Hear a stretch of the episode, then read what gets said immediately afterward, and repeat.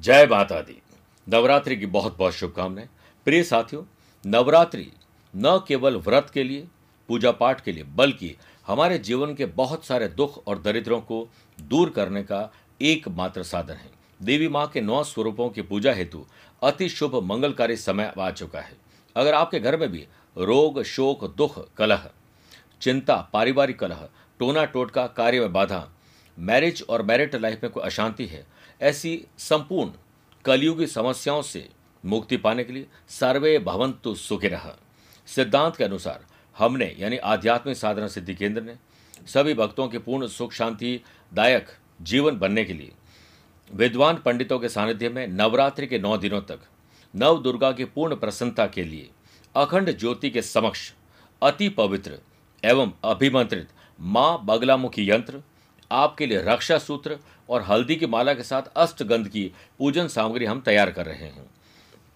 अगर आप किसी प्रकार के कष्ट से जूझ रहे हैं तो ये सामग्री आपको नवरात्रि के बाद हम पहुँचा देंगे। आप अपने और अपने सौभाग्य के लिए अगर इसे पाना चाहते हैं तो आप तुरंत संपर्क करें, ताकि समय रहते पंडित जी की व्यवस्था आपके लिए की जा सके और नवरात्रि के बाद वो सामग्री आपको भिजवाई जा सके। आपको और आपके परिवार को नवरात्रि की बहुत बहुत शुभकामनाएँ। प्यार भरा नमस्कार और बहुत बहुत आशीर्वाद।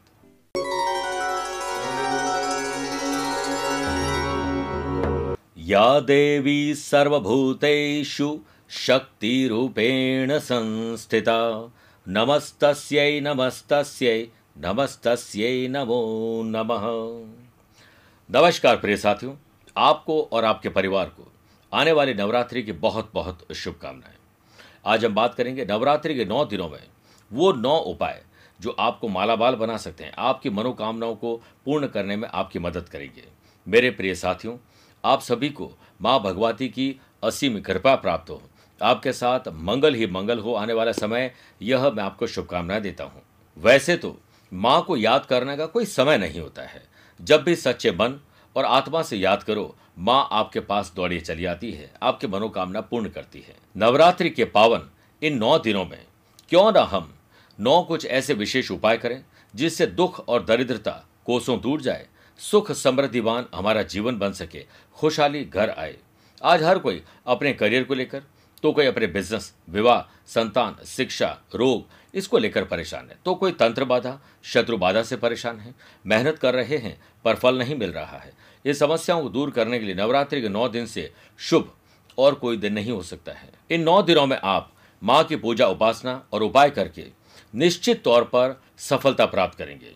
वहीं माला माल बनने और धन दौलत कमाने का बहुत अच्छा अवसर है। पहला, सबसे पहले नवरात्रि के नौ दिनों में आप हनुमान जी को पान का बीड़ा और लाल पुष्प की माला अर्पित करें। आपकी धन से जुड़ी हुई समस्याएँ दूर होंगी। दूसरा, बिज़नेस और जॉब में सफलता पाने के लिए अपने घर के मंदिर में नवरात्रि के नौ दिन एक घी का दीपक और उसमें पाँच लौंग डालकर जलाएँ। कोशिश करें कि ज़्यादा से ज़्यादा देर तक वो दीपक जल सके। ऐसा आप सुबह और शाम दोनों समय करें। तीसरा, नवरात्रि के समय में श्रीयंत्र, चांदी का सिक्का, कुबेर यंत्र ज़रूर अपने घर ले आएँ और माँ दुर्गा के चरणों में रखें। रोज़ाना उनकी पूजा करें।